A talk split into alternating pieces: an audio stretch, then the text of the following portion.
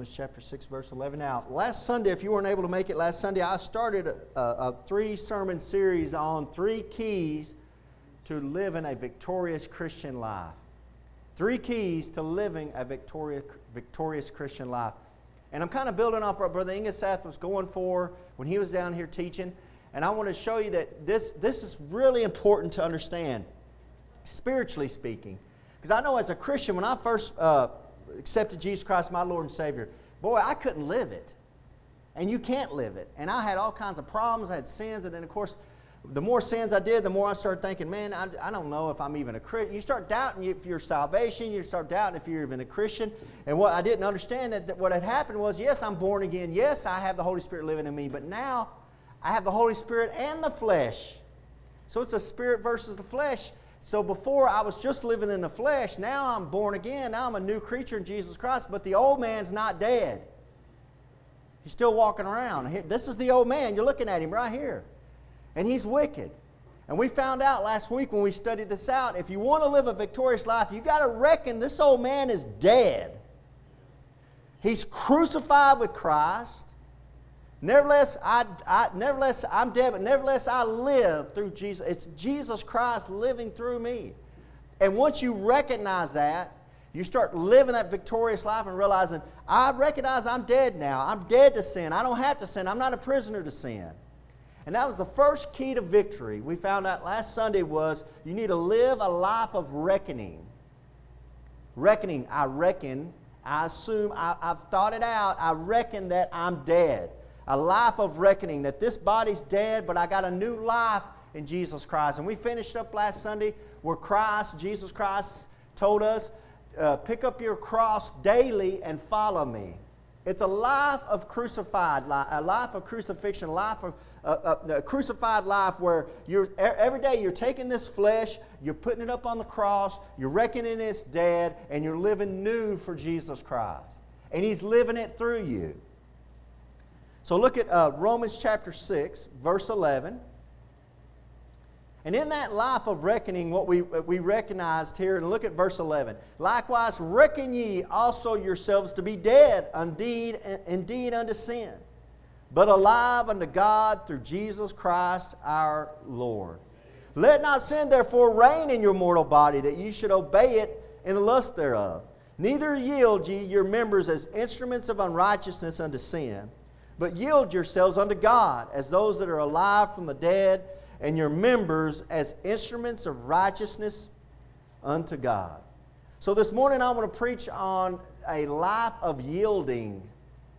See there in verse 13, neither yield ye your members as instruments of unrighteousness unto sin, but yield yourselves unto God. I want to show you this morning you're going to, you need to live a life of yielding. Dear Heavenly Father, Lord, I pray, Father, that your words will be brought forth, Lord God. I pray, Father, you'll hide me behind the cross, Lord God. I pray, Father, that you'll bless the hearers, Lord God, that we wouldn't only be hearers, Lord, but we'd be doers of your word. And Father, I pray, Lord, your Holy Spirit will move among us, leading, guiding, directing us, Lord God. I pray, Father, that it'll be like holy manna come down, Lord. You would feed us this morning, Lord. Feed us, feed your sheep, Lord. And I thank you for your grace and mercy in our lives, Lord. And I thank you for salvation we have in Jesus Christ, Lord. In Jesus Christ's holy name I pray. Amen. You know, you got a pretty good deal in Jesus Christ. You not only got salvation, you not only got eternal life up in heaven, which is a great thing to have, amen. You're saved from hell. That's good enough. But not only is He saving you from hell, He says, I'm saving you from hell, I'm going to give you a new life, and I'm going to live it for you. And we forget about that last part. We know we're saved. We know we're not going to hell. We know we're going to heaven, but we forget that Jesus Christ now wants to live through us and produce fruit through us. He's going to produce the fruit, not me and you.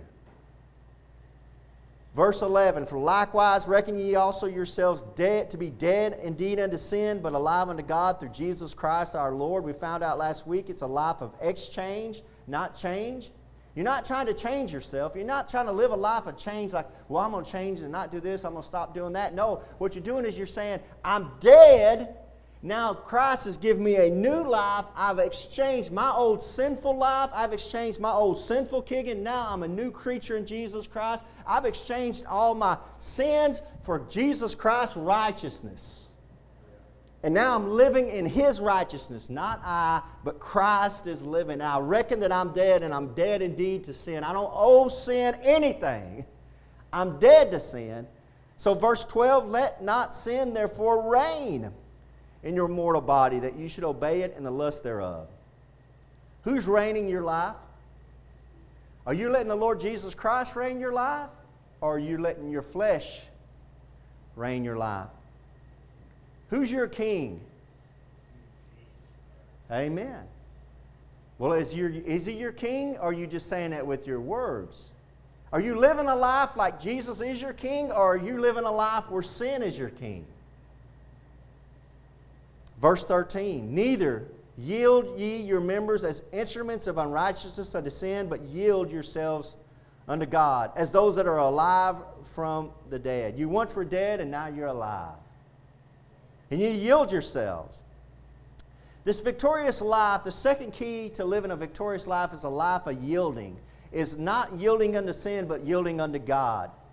Y- yielding is defined as when you come to a meeting place, when you come to a place where two people meet, one of them's got to yield.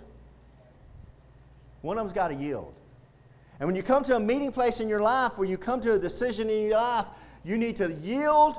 It means yield is defined as stopping and let somebody else go. Amen?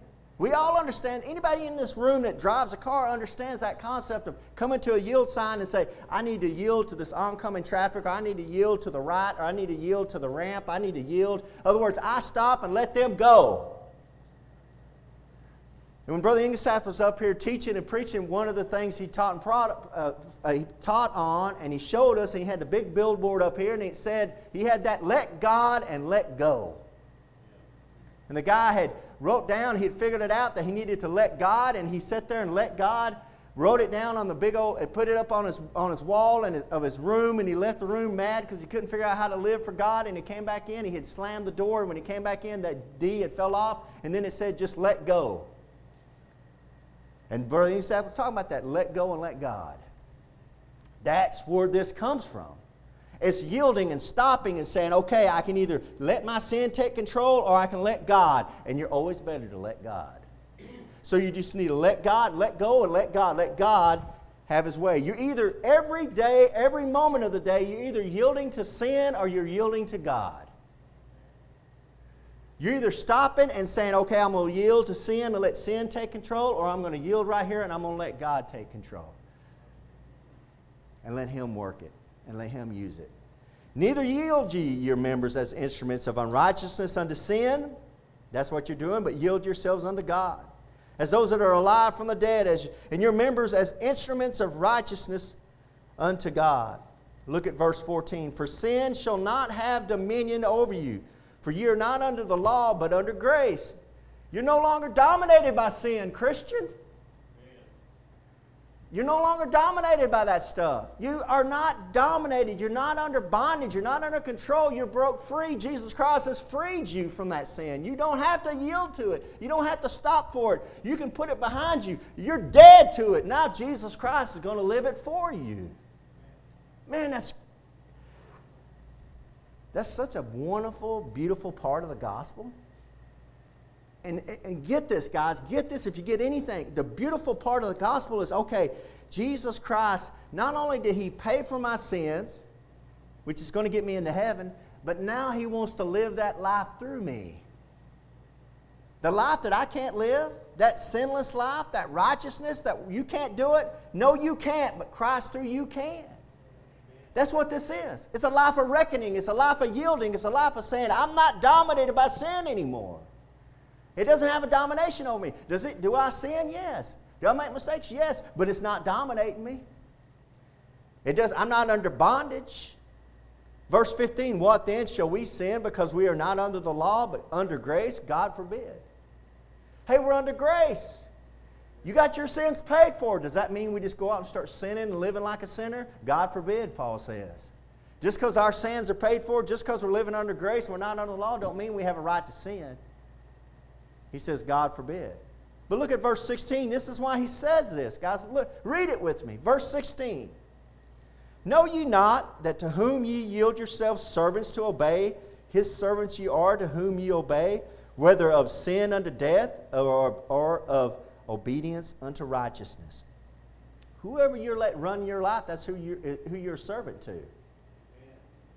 Whoever you're letting run your life, it goes back to that king. If you're letting sin run your life, then sin is your king. It's reigning over you, it's your king, it's dominating you, and you're its servant. But if you allow Jesus Christ to run your life, Jesus is your king, Jesus is dominating you, and you're a servant of Jesus Christ. I've been a servant of sin, and it hasn't been good. it wasn't good. And I've been a servant of Jesus Christ. I've yielded my life and allowed Jesus Christ to work through me. And man, what's a, what a better life that is.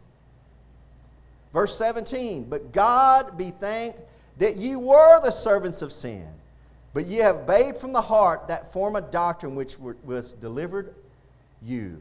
You obeyed from the heart. By your, in your heart, you believe that Jesus Christ was your Lord and Savior. In your heart, you believe He died for your sins. You obeyed that doctrine, and now you're, look at verse 17, but God be thanked, but that you were the servants of sin. See, you were the servant, you were the servant of sin. If you're in here this morning, you're not a born again believer in Jesus Christ, your king is sin, and you're a servant of sin, and you're in bondage of sin. You might not think that. You might think you're living a free life and you're not, you don't have any, you're not in bondage to anybody else, but the Bible's real clear about it. You're in bondage to sin. Just like you make fun of me, you're like you Christians are following Christ, you don't have any fun. Yeah, I'm a servant to Christ. But you're a servant to sin. And the truth is, you're a servant of the devil and the world. It's one or the other. It's only one or the other. You're either, even, you're either going to heaven or you're going to hell. It's black and white. It's just, uh, there's no gray area with God. You're either going to heaven or you're going to hell. You're not going to ride the fence in God's kingdom. You're not going to say, well, I'll step one world over here and let the sin be my king, and I won't let Jesus be my king. Jesus Christ said, you can't serve two masters. You're going to serve the one, you're going to hate the, hate the other, you're going to hate the one and serve the other. you got to pick one. Pick your side, Joseph. Joe, Joe, Joe, uh, Hosea said, pick a side. Just pick a side. Joshua said, pick one or the other. Pick you, this, pick you this day which one you'll choose, either God or those gods you served on the other side of the flood, but pick one. But as, for, as, but as far as me and my house, we'll serve the Lord. Amen. And that's what Paul's saying. Paul's saying, yield yourself to God, let Him work through you, and stop yielding yourself to unrighteousness, yielding yourself to sin, because you don't have to. Verse 18 Look, being then made free from sin, you became the servant, uh, servants of righteousness. You're not a prisoner any longer. You're free. Praise God. You're only sinning because you want to. You don't have to, you want to. You're letting your, you're yielding and allowing your flesh to do that. You don't have to because Christ is living in you now. You don't have to do that. This is not a popular preaching among the Baptists because us Baptists, we believe, you know, you're saved, you, are saved by grace, amen. You're eternally secure, amen. And then, it, no, now we're, now we're looking for heaven. But the point is, is that once you're saved, you don't have to sin. I'm reading it to you. You don't have to. Yield. You want a victorious life? You want a life of victory in Jesus Christ? You're going to have to live it with a life of reckoning. You got to reckon yourself dead, and you're going to have to live a life of reckoning, of yielding and knowing, hey, I'm either going to choose to yield to sin or yield to God, and I think I'll yield to God because I'm not a I'm not a prisoner of sin anymore. Being then made free from sin. You know, I was reading a story about this uh, prisoner. He was down. It happened in Texas years and years ago they brought all the prisoners in and had a big meeting in this, in this prison house, and they brought the governor of Texas in. The governor of Texas came in, and he, he, he mentioned this guy's name that was sitting up on the front. And he goes, I got some good news for you, John. I think the guy, I don't know what the guy's name was. John, you're a free man. I'm giving you a pardon. And boy, the prisoners all cheered. Woo! They were all clapping and excited, and that guy was just, he was in tears. He couldn't believe he was pardoned.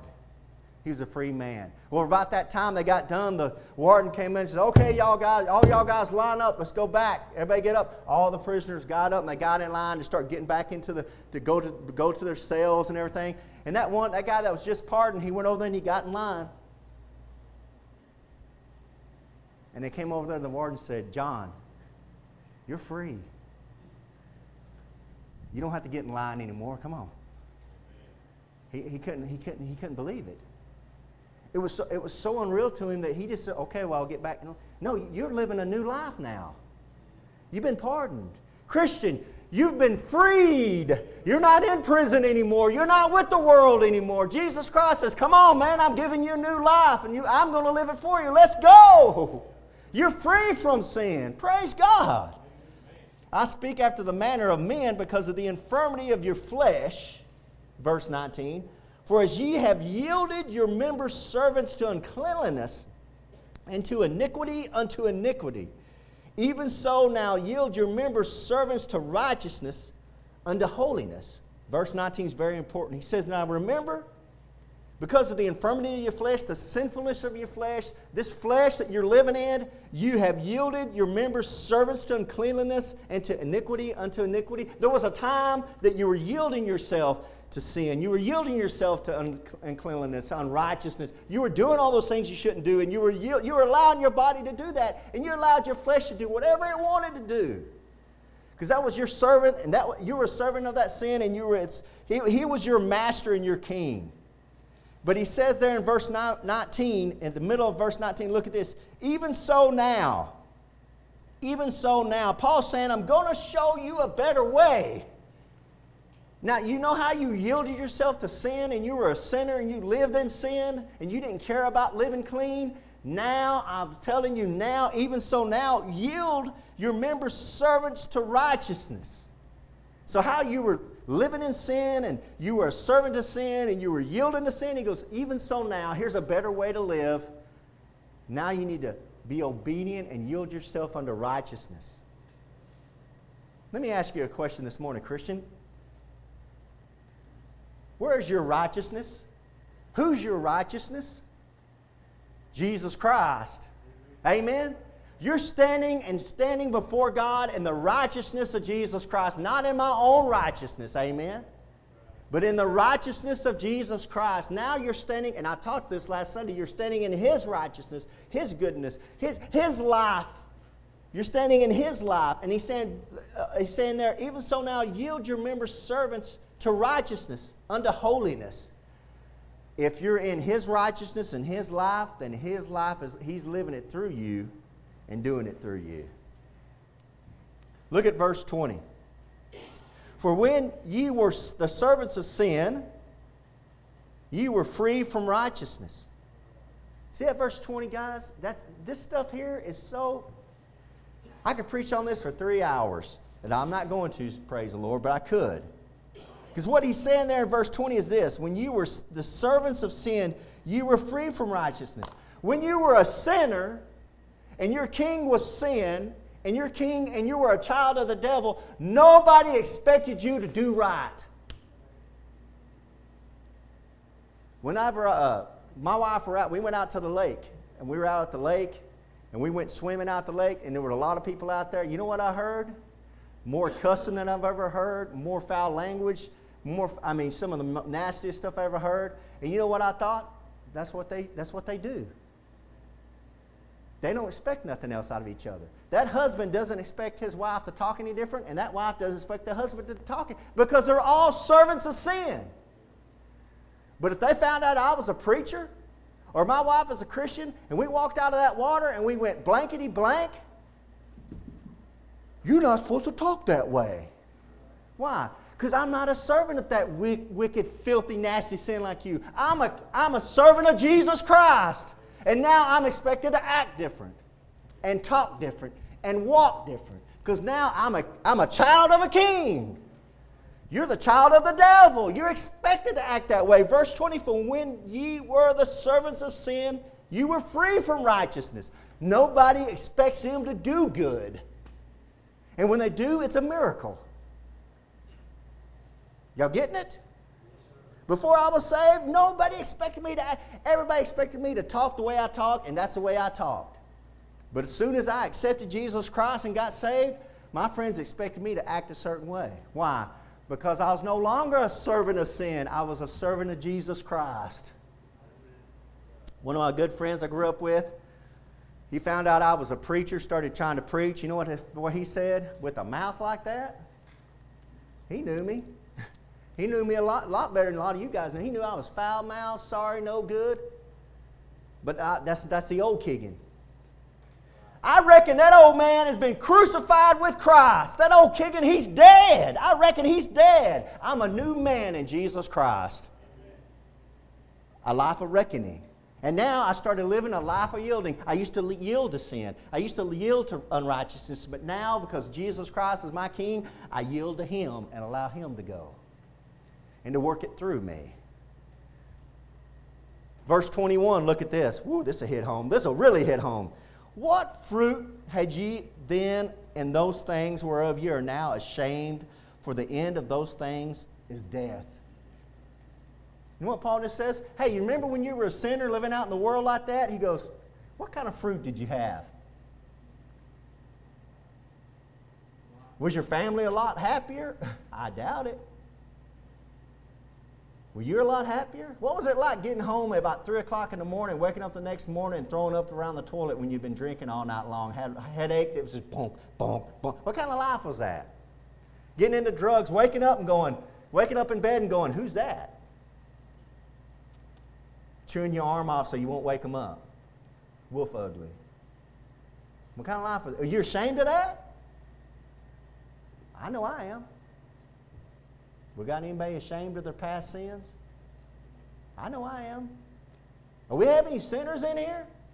Boy, it's kind of quiet. Maybe, I don't know, maybe I'm preaching to the choir. I'm sorry, guys. I, maybe I'm the one that's done any kind of sins. For th- the end of those things is death. It is death. It was leading to death. It's going to lead to death. But now, being made free, you're free. And boy, Jesus Christ says, when you're free, you're free indeed. Whoop! When the Son shall set you free, you shall be free indeed. You're free, Christian. You don't have to worry about sin. But now, being made free from sin and become servants to God, ye have your fruit unto holiness, and the end, everlasting life. Thank you, Lord Jesus. Praise God. Verse 23 For the wages of sin is death, but the gift of God is eternal life through Jesus Christ our Lord. Turn to 1 John chapter 4. So you're trying to live a life of yielding. And hang with me and I'll show you this is this is pretty amazing stuff because it's beautiful. 1 John chapter 4. You're going to live a life of yielding. You want a victorious life in Christ? You want to live a life of reckoning? Hey, I'm dead. I'm dead to sin. Now I'm not going to yield myself to sin anymore. You want to live a life of yielding? I'm not yielding to sin anymore. I'm going to yield to God, to Jesus Christ, and allow Him to work. I'm not going to go in front of God. I'm going to let Him go. Stupidest, uh, I've seen some pretty stupid bumper stickers. The stupidest one I ever seen was one that said, God is my co pilot. God is my co pilot. Like, you moron. yeah, sit back here, God, I'll drive us. no, no, God is the pilot. Sit at the back. Let God drive. You get in the back. You've already messed your life up for 30 something years. Now you're saved. You're going to let Him ride with you? No, let Him drive.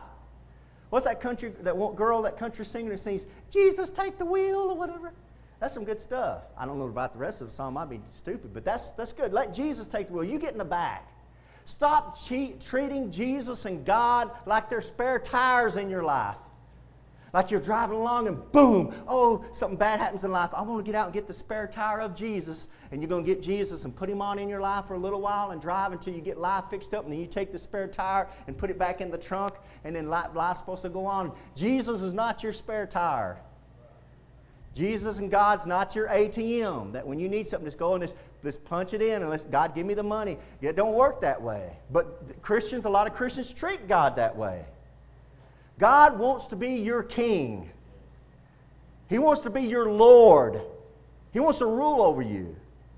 You got to yield and allow Him to do that. And when, he, when he, you do, you'll live a victorious Christian life. Can I tell you a story about some drunks? I love telling drunk stories. Uh, I, I, I, know the names, but I better not tell them. Yeah, I've told the story before. Junior and they both passed away and went on to be with the Lord. They're both saved. They got saved, but they told this story that Junior and brother, uh, can't think of his name right now, maybe brother Stanley Reynolds, brother Stanley, brother Stanley, brother, uh, brother Junior. They both were drinking. They're out, been drinking a lot, been driving. They're driving down the road, driving down the road. All of a sudden, boom! They hear, they hear the tire go explode. Boom! And, just, man, he's kicking that car. That car's getting off the road. He, and he finally pulls it over. And Brother Stanley says, man, that's a good job of driving. They get out. It was a spare tire had blown in the back.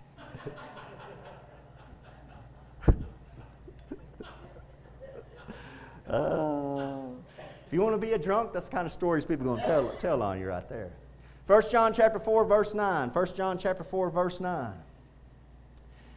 John tells us, and this was manifested the love of God toward us, because that God sent his only begotten Son into the world. Look, the end of verse 9.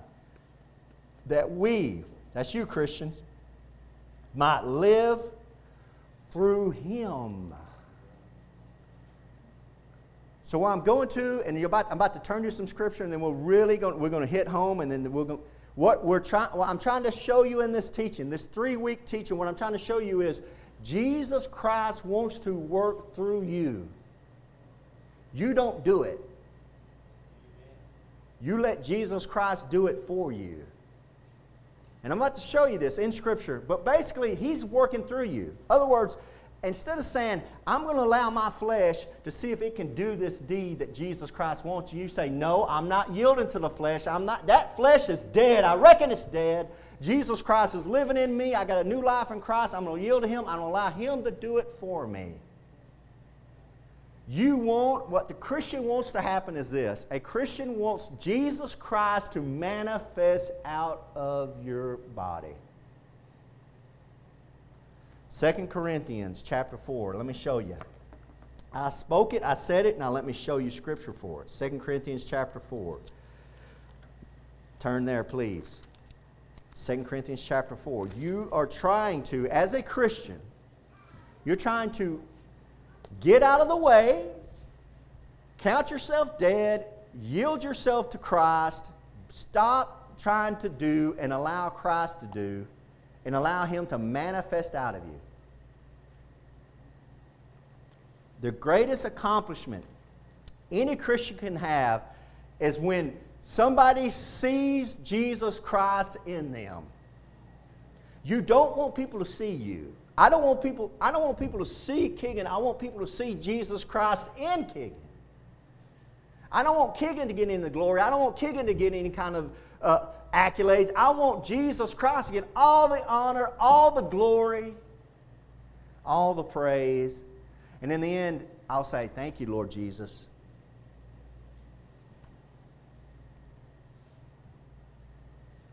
I think that's why the Lord calls, the Bible says, He calls some of the weak the beggarly to be preachers. He calls some of us, because, I mean,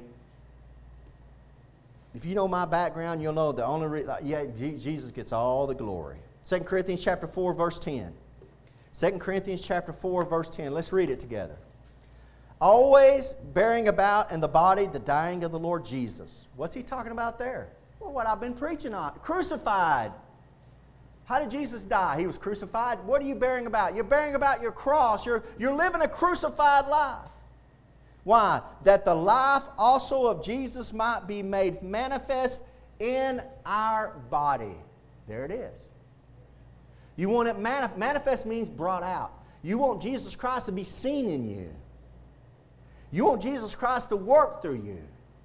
You want Jesus Christ to do these things.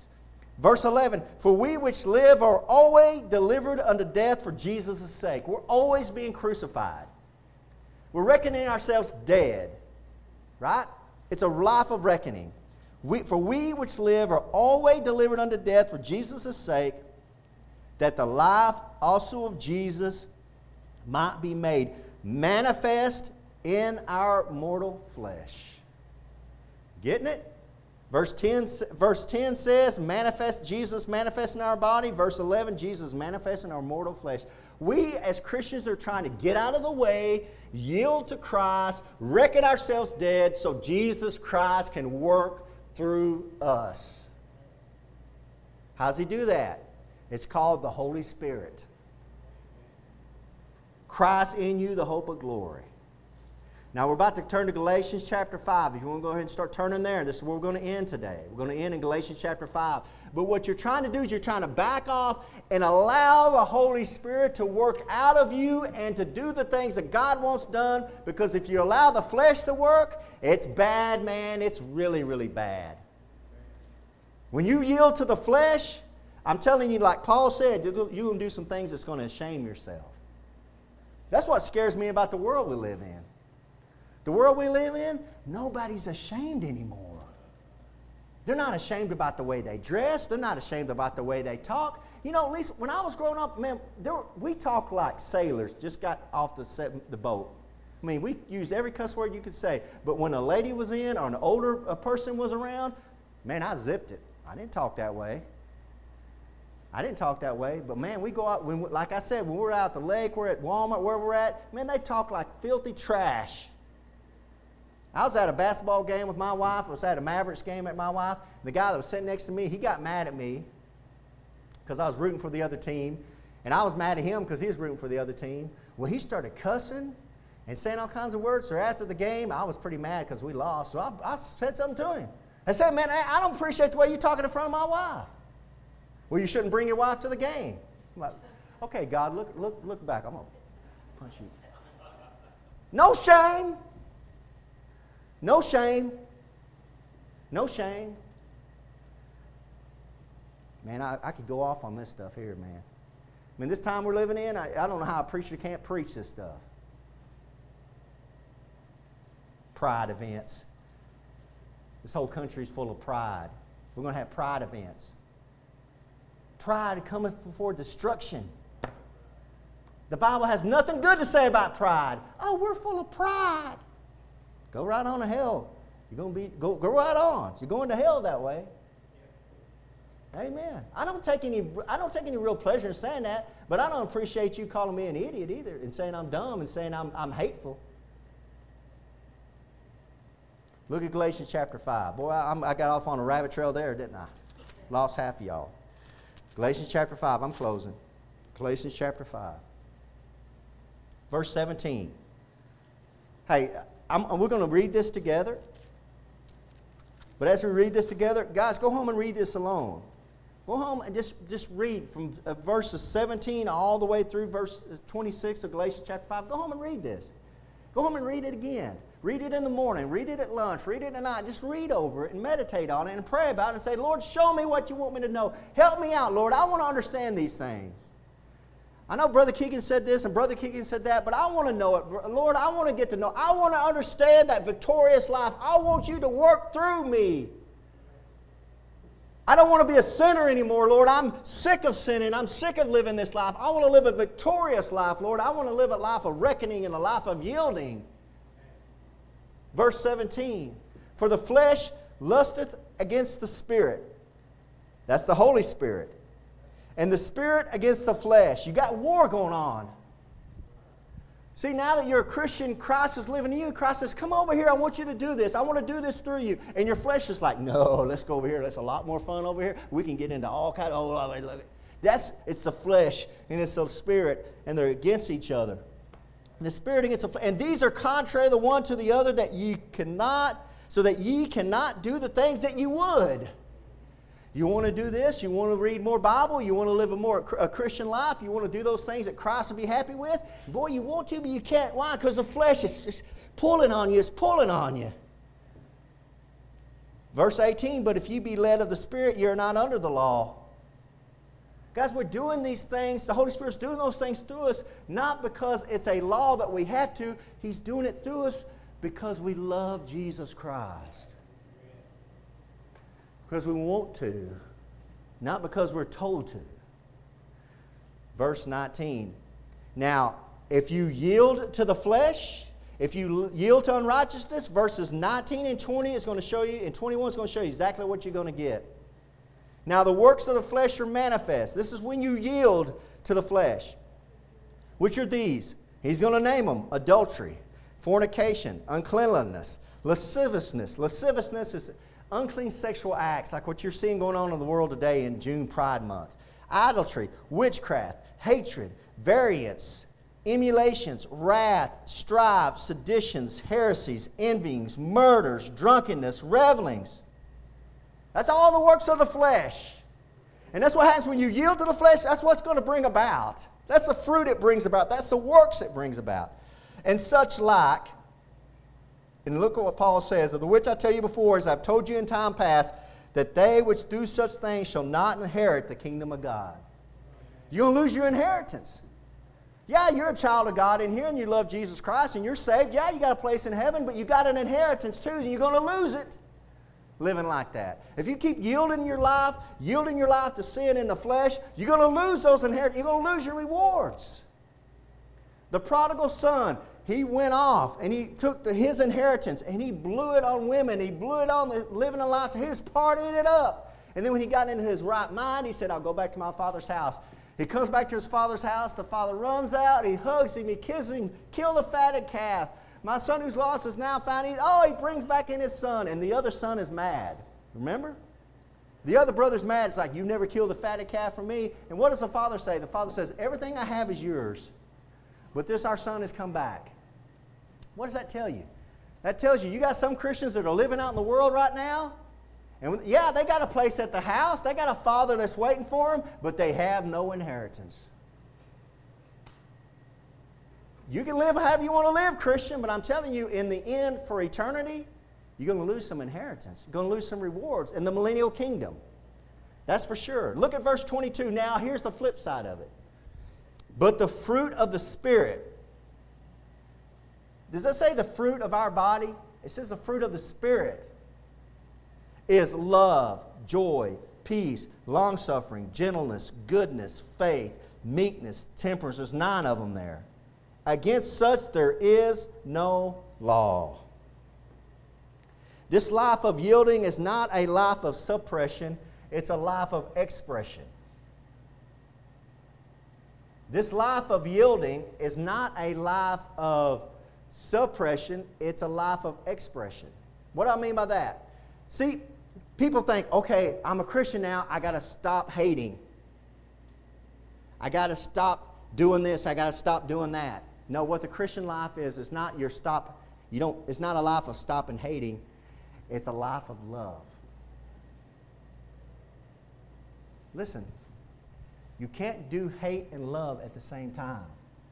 You can't serve two masters. Correct? So it's not like I'm going to stop hating. It's like, no, I'm going to let Jesus Christ, through the Spirit, love. It's not a life of suppression. I'm going to suppress this and suppress that. No, it's a life of expressing what God wants you to express out of you. It's an abundant life. See, that's where people who aren't Christians don't get it. They see Christians are like, well, you don't get to do this, and you don't get to do that, and you don't get to do that. They think it's a life of suppression, but it's not a life of suppression. Yeah, I don't want to do that anymore. I don't want to go out drinking. I don't want to get drunk anymore. I want to live in church. I want to sing praises of Jesus Christ. I want to love on people. It's in a more abundant life. I'm doing something. They're thinking we're not doing anything, but not, we're not getting to do all the fun stuff. You, that's not fun to me. I don't want to do that anymore. That old man is dead. I've got a new life in Jesus Christ, and boy, it's so much better.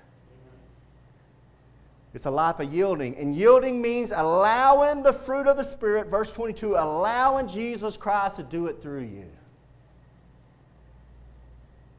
It's a life of expression, not suppression. You're on this side, and I know you this morning. I know you like the back of my hand because I know you because you're like me. I can't not I can't forgive him. I can't forgive her. I can't love him. I can't love her. You've said it, you've thought it, and you know Jesus wants you to. And what Jesus Christ is trying to tell you there in verse 22 but the fruit of the Spirit is love is I know you can't, but I can. And if you'll yield to me, I'll do it for you.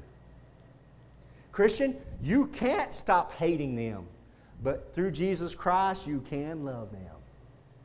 You might stand over here and say, I can't love them, Pastor. No, you can't. But Jesus Christ in you can. I can't forgive them. I know you can't forgive them, but Jesus Christ in you can.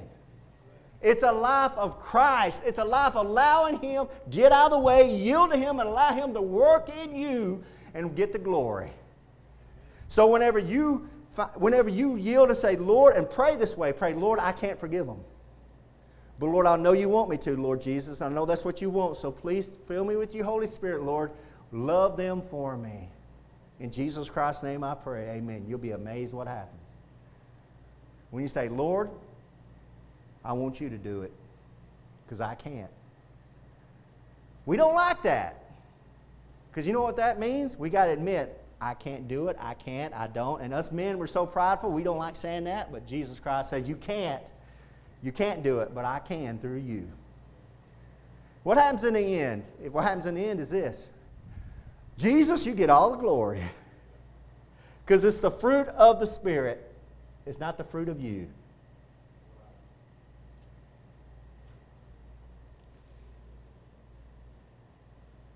1 Thessalonians chapter 5 verse 19 in closing. 1 Thessalonians chapter 5 verse 19, Paul says, "Quench not the spirit."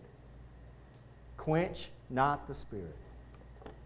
So what happens is is we don't yield to God and we yield to the flesh, and the Holy Spirit gets quenched. Quench is like you would on, turn on a faucet, have a faucet, and you just kind of crank it down a little bit, and you crank it down till it's trickling, till it's trickling. That's what's happening. And you're not allowing the Holy Spirit to work through you. And you say, man, Brother Keegan, I, I, just, I just no way I can forgive them. I know you can't. And you got to get that Holy Spirit to flow and you got to not quench. You got to yield and say, Lord Jesus, please help me. I yield to you. I yield to you. Please, Lord Jesus, through me, forgive them, Lord Jesus. And you'll be amazed when you don't quench the Spirit and allow the Holy Spirit to flow through you. You'll, be do, you'll do some things and you'll say some things and you'll love on people you never thought you could love and it's through Jesus Christ. Do you want a victorious life? You live a life of reckoning. I'm dead. That old man's dead. And I'm dead to sin. And you live a life of yielding. Lord, I'm not going to do it anymore. Now, listen, we don't like this because we want to do the work. We want to, do, we want to be part of it. We want to get our hands dirty. God says, I don't want your hands on it. You let it go. You yield to me and allow me to work through you. Because the fruit of the Spirit are those things. If you come this other way, the works of the flesh, I read them to you, is no good. Boy, you can have it. You can have it, Christian, if you allow Jesus Christ to do it. Are you, are you willing? Are you willing? You want an abundant life? Allow Jesus Christ to give it to you. Heavenly Father, I just thank you so much that you give us abundant life. Lord, I can't thank you enough, Lord, that it's amazing to think, Lord, that I don't earn salvation. You give me a new life, and then you live it for me, Lord, and then you give me rewards for allowing me to live it through me. Lord, you're, you're just amazing in every way. I can't even comprehend that, Lord God, but I know you want to live it through me, Lord, and I know you get the honor and glory out of it. And I thank you, Lord, for your Holy Spirit that lives in us, Lord God. I pray, Father, we wouldn't quench him. We do those things to, feel, to feed your spirit, Lord God. We read the Bible. Lord. We listen to good, good gospel music, Lord God. We would do those things we know the Spirit wants to hear, Lord God. And the things of flesh desires, Lord, we try to keep those down and not feed the flesh, Lord God. And I pray, Father, that you'll give us wisdom that way, Lord. And pray, Father, if somebody in here is fighting a sin, Lord, that they've been fighting for years and years, Lord, I pray, Father, they just yield to you and allow you, Lord God, to do it for them, Lord God, and get the victory. In Jesus Christ's holy name I pray. Amen.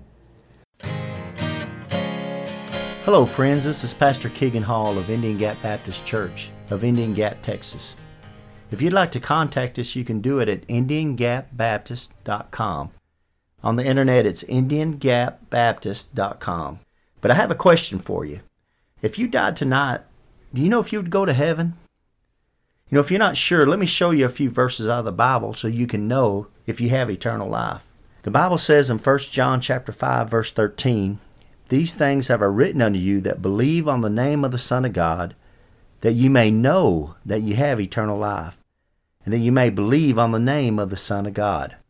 So that verse tells us there that you can know you have eternal life. And I want to show you how you can know that. Jesus Christ talked in John chapter 3, verse 16, and most people have heard this verse For God so loved the world that he gave his only begotten Son that whosoever believeth in him should not perish, but have everlasting life. That's an amazing verse, of course, talking about how God gave Jesus Christ as a gift to the world. But verse 17 and 18, he went on to say something interesting. For God sent not his Son into the world to condemn the world, but that the world through him might be saved. So the whole reason Jesus Christ came into this world was to save you and to save me and you. But in verse 18, he says something that's amazing. He says that he that believeth on him is not condemned he's stressing a faith. It's putting your faith into Jesus Christ. But he says there in verse 18, But he that believeth not is condemned already, because he hath not believed in the name of the only begotten Son of God. So he says you're condemned already if you haven't believed in Jesus Christ. It's not like you're going to go to heaven and you're going to stand before God and you're going to have God put your good deeds on the scale and your bad deeds on, on the other side of the scale and He's going to weigh it. And if you've been a good enough person down on this earth, that He'll let you into heaven. It doesn't work that way. Jesus Christ is real explicit here to say that you're condemned already. You need a Savior right now. same chapter down in verse 36, it says, He that believeth on the Son hath everlasting life.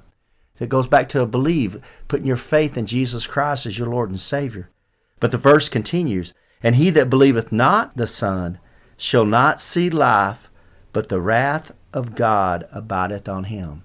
See, it's going on right now. You need a Savior right now. You need to be saved from a devil's hell. Paul sums it up real good here in Romans chapter 10, verse 9 that if thou shalt confess with thy mouth the Lord Jesus, and shalt believe in thine heart that God hath raised him from the dead, thou shalt be saved. It's putting your faith in Jesus Christ from the heart. For with the heart man believeth unto righteousness, and with the mouth confession is made unto salvation. It's very important to confess Jesus Christ because the mouth shows where the heart's at. And in verse 13 he sums it up For whosoever shall call upon the name of the Lord shall be saved. So, friends, as simple as just bowing your head and saying a prayer, something like this Lord, I know I'm a sinner. I know you died on the cross for my sins. I believe you can came up from the grave and are alive right now listening to me. I invite you into my heart to save me. Please save me, Lord Jesus. Amen. If you prayed something similar to that, we'd love to hear from you. You can contact us at IndianGapBaptist.com. And God bless you, and until next time. All your care upon him.